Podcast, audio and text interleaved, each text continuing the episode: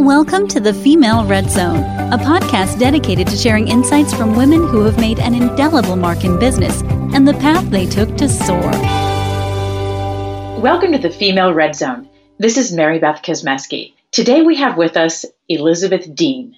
Elizabeth is a vice president and founding member of TM Financial Forensics LLC with 25 years of experience providing forensic accounting, business consulting, and valuation services to companies and their counsel. Elizabeth has been an active member of a number of organizations targeted at mentoring and developing women in business. These experiences have helped broaden her perspective on effective ways to increase and sustain the participation of women in business, which we are absolutely going to talk about today. She's a member of HiPower, which is organized under Leading Women in Technology. Thank you very much, Elizabeth, for being with us today on the Female Red Zone.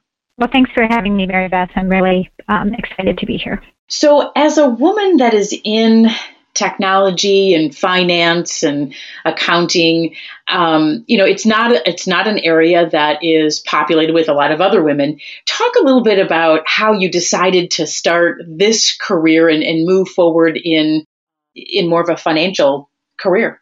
Sure. Well, I I've always loved teaching. I always have felt like I am very good at explaining complex items and issues uh, to people. And um, in particular, I love math. I was math and economics major. And what I found was I, when I started working, I, I quickly can identify key financial issues that a company faces and can simplify those complex concepts that related to business science and explain them to people who don't have an affinity for math or economics or finance. And so what I found myself doing was gravitating a little bit more out of auditing, um, a more traditional accounting role, into consulting. And in that capacity, giving individuals and companies, maybe not in the finance department, a better understanding of how their company is operating and why it's operating in that way. And that led me to this area of forensic accounting where I would go into a company and I would do an investigation and then report um, to the board or, or other management personnel about what aspects of their company were financially performing well and what were not performing well. And um, I really enjoyed it. It's, like it's a puzzle. It's an investigation, um, and then being able to explain the results to someone who otherwise would be lost is, is a terrific benefit to the company, and, and that's why I enjoyed it, and that's why I've stuck with it all this time. Well, so you're really talking about a strategic look as opposed to just um, answering the black and white questions. It's it's much more of a strategic look. But know, as a as a woman, you do, you probably and maybe one of the reasons you're involved in so many organizations or organizations to uh, be able to help women uh, and mentor women. You know, how did you decide that? Did you have a mentor, and was that a woman or a man? Tell us a little bit about that. Well, as you uh, accurately predicted, it's not a field where you see mer- very many women. And in fact, um, since the people that we're normally um, providing our results to are senior executives, there's not a lot of women in our client base also, although I have seen that change uh, quite a bit over time. As a result, as I got more experienced. Um, you know, success for me as, as, as, an early person, as a young person, was making partner. Um, the company that I worked at was a consulting firm and had equity um, partnerships, and, and that was important to me. And what I found over time, uh, all my mentors were men, uh, was that there just weren't very many peers uh, that were women. And as a result, I sought out opportunities to be involved in more industry-wide groups. Professional services firms have a lot of uh, industry groups they can participate in, whether that's law or accounting um, or other financial services. And so I, uh, you know, made a point to participate in my college, um, participate in these industry groups, and try to seek out other women professionals and how that has evolved over time is uh, you mentioned that I'm part of the HiPower group. That is a group of high level management women. And what we are attempting to do in that group is to advance women in business at all levels, um, but to take the success that we've had and move that to uh, a new level, move that to a significance. And in, in my case, that significance is uh, developing younger professional services women and keeping them excited about this industry and keeping them in this industry to the point where they can also have a leadership role. Yeah, you know, one of the things that I've always thought about about some of these industries that are notoriously low, uh, have n- low numbers of, of women in the industries like financial services, like you know, just there's there's several of them, but that's the one that that I think of um, being involved in that industry myself. But um, I, you know, I believe that it has to happen when the girls are young. I, I don't think that they're going to go all the way through high school and college and then um, all of a sudden go, you know what, I want to be in something financial. I mean, I think it has to be something that's nurtured. Is that how, how young of women are you working with? And, and do you think that, that what I just said is true? I do think it's true. I, I think women today are still, in their younger ages, are still directed away from careers like this. And some of it is just the fact that it's been 20 plus years since I've been in this field and I haven't seen uh, the upper level management dramatically increase as an industry. I'm, I'm pleasantly able to say that both my firm and other firms that I've worked in in this field have had a larger percentage of women in upper management over time. Um, but you're right. As a, as an industry overall, if, we focus on law or, or accounting, we're not seeing the proportion at the top that we see in the entry level positions. And so I think there is a lot of support for uh, women trying to get into STEM or engineering uh, and law and accounting. Um, but for various reasons, even if the entry level in those uh, positions is coming in at 50%, it's not sustaining up to the management level. And in fact, it's, it's been in some years um, going backwards. Um, so I do think you need to start young. I do think we have a pretty good pipeline maybe not as much in engineering and STEM, but we have a pretty good pipeline in law and accounting. You're getting a lot of graduates out of college um, that are proportionately high for women. And we have a lot of start groups that are, you know, 50-50. Uh, but where I think we do need to uh, concentrate efforts is creating a cultural environment that encourages women to stay for the long term. And we have to get away from what I see as sort of an embed bias that if you don't do your job the same way I do my job, then you can't be successful. Um, and what that means, I think, I see in my practice is uh, not at my firm, but across the board. Uh, what I see is, uh, you know, in particular, if we focus on gender for a little bit, men who see women start families um, immediately think that that woman's not going to be as committed to the firm going forward as they were before they had kids. Uh, and, and that sort of embedded bias causes women to think uh, that they're not as valuable.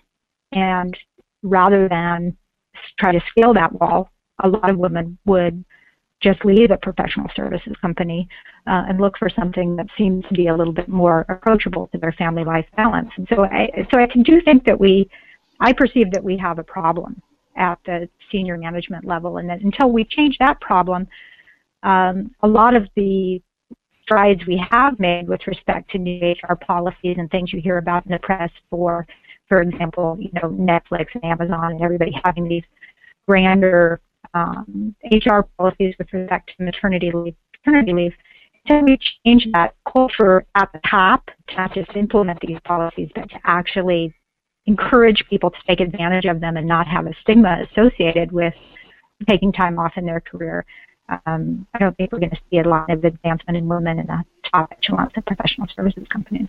Yeah, I, I agree. I was at a conference um, not too long ago, unfortunately, not too long ago, where there was a gentleman who was speaking, and he said, he basically said in his opening remarks that women who have babies um, really can't have it all and that was his you know kind of his comment. And you know someone said well why why do you think that? And he said well he gave the example of being in this business of financial services for 30 some years and that's what he saw. And he so he wasn't he wasn't in a situation saying I don't want women to be here. It's just that listen, if you're if you're going to do the way that I see it, because that was just from his perspective that women right. can't have it all. And he said, my daughter works for me and she leaves at four o'clock every day. He goes, she will not get into the corner office by leaving at four o'clock every day. And so I think, you know, it, it's kind of what you were. It, it's very much what you were saying we have to culturally we have to change it's not that those opinions are wrong um, it's just that the perception or the perspective needs to change. I mean it, it can't be that um, that the blanket statement women can't have it all is true. It just can't be. So um, there has to be some different ways of flexibility within organizations. I mean ha- what have you seen in in your field? Have you have you felt that you've ever ever been sort of stopped from doing something that you wanted to do or felt that you were res- restrained or restricted in any way because you were a woman and because of the way people were treating you? Uh, yes. I would Short answer, yes. yeah, I, I, would think many women of my my age uh, would would have felt that at least some portion in their career. I see a very clear difference, even today, uh, in how senior uh, people um, for example, uh, set assignments. Uh, if you have a woman uh, or a man who doesn't have a family, I think the assumption is that that person's going to be more willing to travel, more willing to work longer hours or overtime, and and and sort of uh, the assumption that they're more valuable than a person who does have a family, whether that's caring for young children or caring for an elderly parent. Um, but someone who has demands on their time outside of work. And I think that's just something that we're going to have to work through because I, I don't think we're doing, I think we're doing ourselves a great disservice when we lose the talent uh, that people have to give. That, especially in this day and age, and especially in my business where so much can be done over the computer now, the assumption that someone needs to travel full time in order to be just as effective as, as their job at more targeted travel is is um, just naive. We we can do this. Uh, people that have women in, in particular um, that have uh, parents or child commitments outside of the firm can be just as valuable um, and get just as much work done. In fact, I've seen women who've had, you know, let's say the drop-off responsibility in the morning, um, be just as effective as someone else that's chosen at 9:30 that doesn't have those same responsibilities, but no will be in before 9:30, so they just show up when they show up. it's, you know, the assumption that women can't can't be effective at their jobs uh, once they have a family is is naive. Yeah, it, it, it really is. There's no doubt.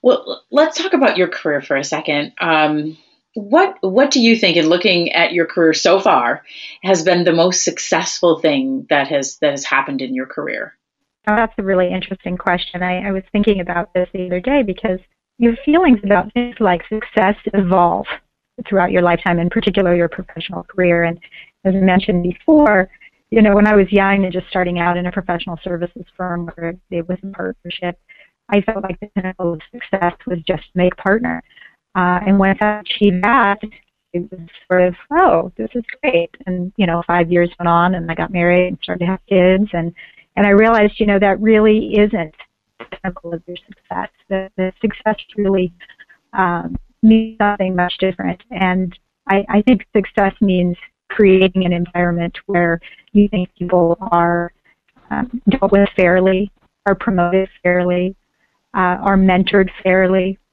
and I, I've definitely seen that evolve throughout my career. So while I consider my, you know, professional life to be very successful, I work at a business that I love. About five years ago, a group of um, individuals with me split off from a much larger company and created our own business. Um, and we're serving clients and we're generating money. Uh, so in that sense, we're financially successful. Uh, but in terms of my personal feelings about success, I'm most pleased with the fact that uh, we've created an environment within my own company, and I hope to influence other companies to do so as well, that creates a culture that allows people to have uh, a reasonable uh, expectation that if they have family demands, that they can meet those without there being a stigma associated with it. And um, creating an environment that allows people to ask for what they need when they enter into different periods in their life and they need different things. Um, so somebody who's perfectly happy to work hard before they get married, before they have kids, um, there's a place for them. People that have to have a certain accommodation because they have an elderly parent or a uh, or a young child that needs more time, there, there's a place for them and they can be successful in business. And so I'm, I'm happy now. I feel most successful now and I feel like I've provided a professional environment where somebody will stay in professional services because uh, somebody cares about whether or not their job comports with what they need in their family life as well. Yeah, I think I think you're right that the definition of success changes. When you're in college, your definitions of success might be something very different than, you know, once you have more things other things going on in your life. But you know, you mentioned the the group HiPower. Tell the audience a little bit about, you know, some of the positive things that come from being involved in a group like that, or maybe there's a situation you can share of something that did happen in, in a group like that. I mean, I just think it's valuable. I know that a lot of times women are so busy that doing all the things that we have to do that we don't always get as involved maybe as we may want to in an organization like this but maybe if you can talk about some of the really positive things that have happened it, it, it might uh, might spur a few thoughts no absolutely.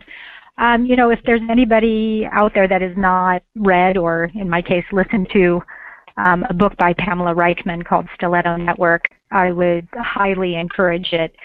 HiPower, something similar to what she is reporting on in that book uh, with respect to women professional networks and the way in which women feel the need uh, to make deep connections and then once they've made those deep connections be able to use them um, to broadly enhance either their pers- personal goals or their professional uh, goals. And so what HiPower uh, is intended to do is it's intended to be this intense organization of very senior women professionals who support each other in a very deep sense, um, including providing, uh, you know, accountability. That when we uh, assert that we are going to have a certain platform or a certain goal in our lives, and we encourage people to really think bigger in their goals. For example, a lot of the women in the group are very senior professionals but have never served on a board and so, you know, we kind of say, hey, that that's a great step for you. It would be very important um, for you to be in a board position uh, because that could help you advance women in business even greater than just being a senior professional in a firm. So um, it's really a um, sort of microcosm of the kind of stiletto network that Pamela Reichman is uh, reporting on with respect to women. We get together very regularly. We have a course that people go through um, for, I think it's a seven month period, where we're all sort of learning the same thing. And then once you kind of graduate from the course, um, the idea is that you're going to have a platform and that that platform is going to be something that, in addition to your professional identity and your association with your company, really becomes your um, you know your professional or your personal agenda and some people pick things that are more professional some people pick things that are more personal and then you use the group at HiPower the women involved in that group and their connections in order to advance either your professional or your personal goals. It's it's really um, an amazing organization. It's been very motivating to be part of it. Now i was invited to be part of it um, but there are, as you hear in the book, there are all kinds of these networks across the United States, and, and it just behooves you if you um, want to advance yourself personally or professionally to go out and search for these kinds of networks and, and join them because they really are quite valuable. Right. I recently joined a group um, in the Chicago area called Elevate, and it has been um, really wonderful. And I travel a lot for business, so I haven't been able to attend all of the of the get-togethers that they have and meetings. And some of them are more social, and some of them are very business oriented, and some are um, educational. And it's just it's a whole slew of things. But I found it the most valuable thing is really to communicate with women and hear sort of their situations and what's going on, and be able to tell your own story about what what's happening and and get some feedback from other people. And it just seems to be um, very valuable, especially for women that work in, in male dominated industries. You just don't get to, to have that same kind of interaction that you might um, with women in your organization, which don't exist. So. Absolutely. Absolutely. And, and women, they, they need that trust factor in order to, I think, make asks. Now, some women, I mean, we're using generalizations, right? Some women are are um, don't need that. But absolutely I, I, right. You know, I, I find that um, a lot of women are still a little nervous about asking for things they need, um, at least professional things they need, and these kinds of groups can really help because uh, there's no pretense. We're we're all friends, we're all colleagues, we all know and understand what each other does in in their day-to-day business, and we expect uh, people to ask for favors, and we hope we can give them what they need. So yeah. it's a, it's really a tremendous exchange. Well, you mentioned um, asking. I, I, interviewed on this um, podcast a woman named Laura Fredricks, and she wrote the book called The Ask, and it's really about um, you know fundraising and asking and sales and things like that. But it's really about asking, and she says that we should celebrate the results uh, but the results are really about just asking. If I ask, that's actually what I should be celebrating, not the end goal. Did it do something for me? But the fact that you're asking and asking and asking and being out there is really um, the success that we should be celebrating. That's the result that we should be celebrating, at least in the short short run. And I think that that's I think it's smart advice because I think, like you mentioned, the ask. We have to be able to do that. We have to be able to help others, but we've got to be able to ask.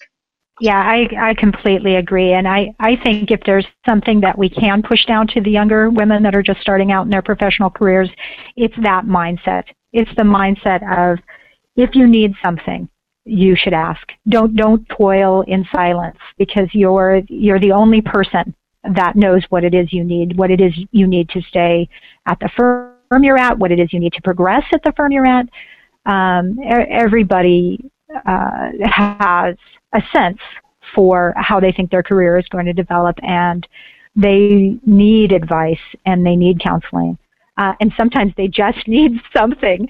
And we do these sessions at HiPower where everyone has to go around the room and make an ask. And, and, you know, people then volunteer to help in whatever way possible. And for example, I want to join a board and I've got a, a, little mantra about how I feel like I can be effective in doing that. And there are two women that are giving me substantial advice in um, preparing a board package so that I can submit that and try to get on a board. And I, I think that it, it's remarkable what kinds of information and networks all of us have. And when we join together, what we can uh, do is is really really incredible. I, I hear sometimes people um, make an ask during one of these sessions, and I think, oh my gosh, who is going to be able to help her with that? And sure enough, within two seconds, somebody speaks up and says, oh, I know this person that. Uh, I'm happy to introduce you to, to them. So it's it's tremendous, and if we can start that earlier in the process for women, I, I think uh, they'll be more successful and more happy with um, their professional career. Yeah, it's, it's interesting. It just you made me think of um, uh, it. I wrote a book uh, a few years ago called The Connectors, and I was interviewing some people for the book. And I interviewed this woman who had this uh, purse. It was a kind of like a purse, but it was for real estate agents. But she wanted to sell it on the Home Shopping Network, and she didn't have any contacts at the Home Shopping Network. She had no idea how she was going to get um, the the product there. So she sent an email out to everyone that she's ever worked with in real estate and said, "Hey, here's what I'm trying to do. Do you know anyone?" And she said within a few days, she literally uh, was in touch with somebody who could get her a meeting at the home shopping network. And of course, what happened? Well, she got the purse on, you know, home shopping network and she was able to do everything that she wanted to do. But if she never sent that email out with this sort of blind ask, does anybody know anybody? Um, and it, you know, so that it's, it's kind of a, it's kind of a neat thing, but it's true. But so we've got to have people to ask. We've got to, we've, number one, we've got to be ready to, to make some kind of an ask like you guys sort of quote force in HiPower league. You have to make an ask, but it's um, you have to have people that that you know that can connect you in in those particular ways. So here's another question for you. I we've been talking about some positive things, but you know, in every in every career there are challenges there are even you know so-called failures right that that we run across and we've got to overcome them. What's been something in your career that's been a big challenge that you've had to overcome? And maybe you can share with our audience how you did that. Well, uh, a few years ago, um, I worked for a very large company. Um, I had I had started out at a large international consulting company. About six years later, a group of people left, and I went with them. We had a small company, but as time went on, our company got bigger and bigger, and some of the more senior professionals um, wanted to retire. And we hadn't built up a good infrastructure for paying them back their investment when they retired. And so we ended up having to do an exit strategy where we sold ourselves uh, to a very large consulting company. And I, you know, I didn't have a tremendously great attitude about that, and I, I really, I, I regret that now. I, I consider my time at that firm to be a little bit of a failure because it was a very large platform, and if I had, I so enjoyed the other firm um, and the firm I'm at now for the same reasons because it is relatively small and I can have a discernible impact. At that firm, you know, 10,000 employees, I felt like it was very difficult for me to have an impact and to see the value that I was adding to the firm because there were just so many people. And I, I feel in retrospect that everybody, even in a very large organization, everybody has an impact. Everything you do is beneficial to the company um, if you're doing the right things. And so I would encourage people, even when you find yourself in a circumstance maybe of your, not of your own making, um, that you open your eyes to the opportunities that that circumstance provides. Um, and and I've really tried to build on that as I've you know as I've moved on. I, I left that company uh, with a group of people, and we started our own firm a few years ago, as I'd mentioned.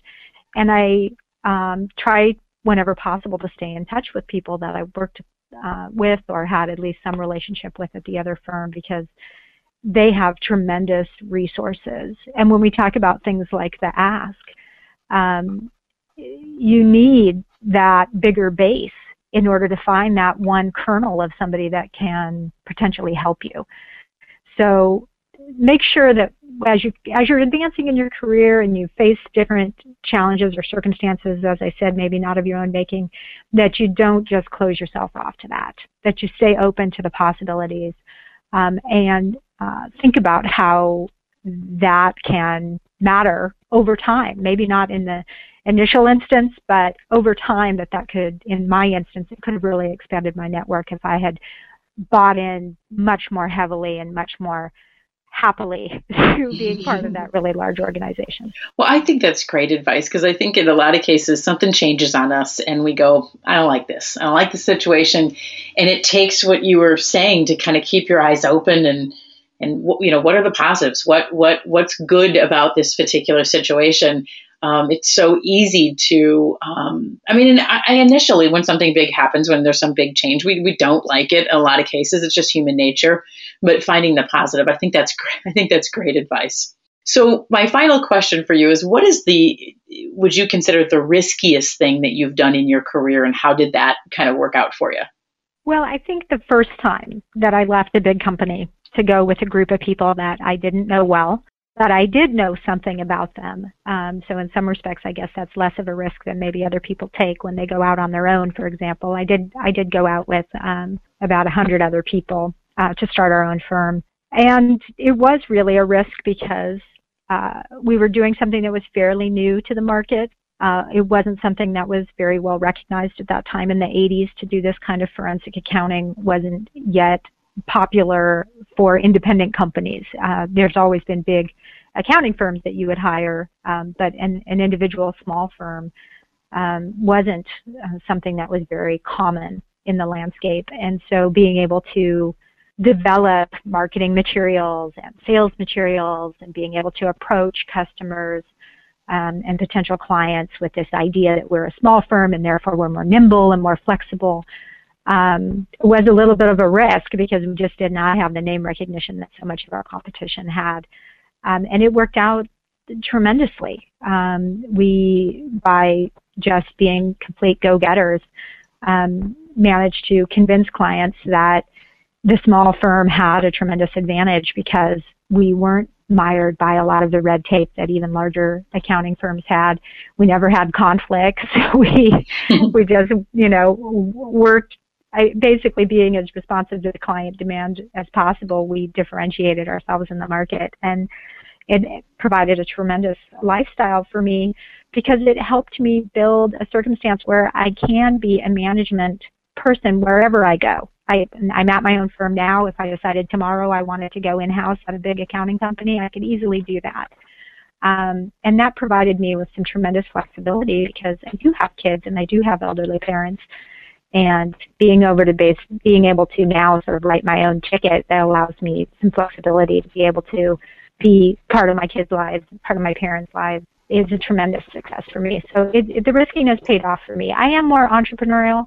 I do feel constrained in a bigger company, so maybe at the time I didn't perceive it as much of a risk as it was. But fortunately, we did well, so so that's yeah. all good. Well, thank you very much, Elizabeth, for being part of the Female Red Zone today. I have loved our conversation and have learned some things. So thank you so much. Uh, I, I really appreciate it. Well, thanks for inviting me, Mary Beth. I, I think I applaud that you're doing this, and, and I hope that a lot of women are able to hear all of the podcasts that you're making and, and to stay engaged professionally um, as a result. Well, thank you so much. And from the Female Red Zone, this is Mary Beth Kosmeski. Thanks for listening to the Female Red Zone, a podcast dedicated to sharing insights from women who have made an indelible mark in business and the path they took to soar. This podcast is a part of the C Suite Radio Network. For more top business podcasts, visit c-suiteradio.com.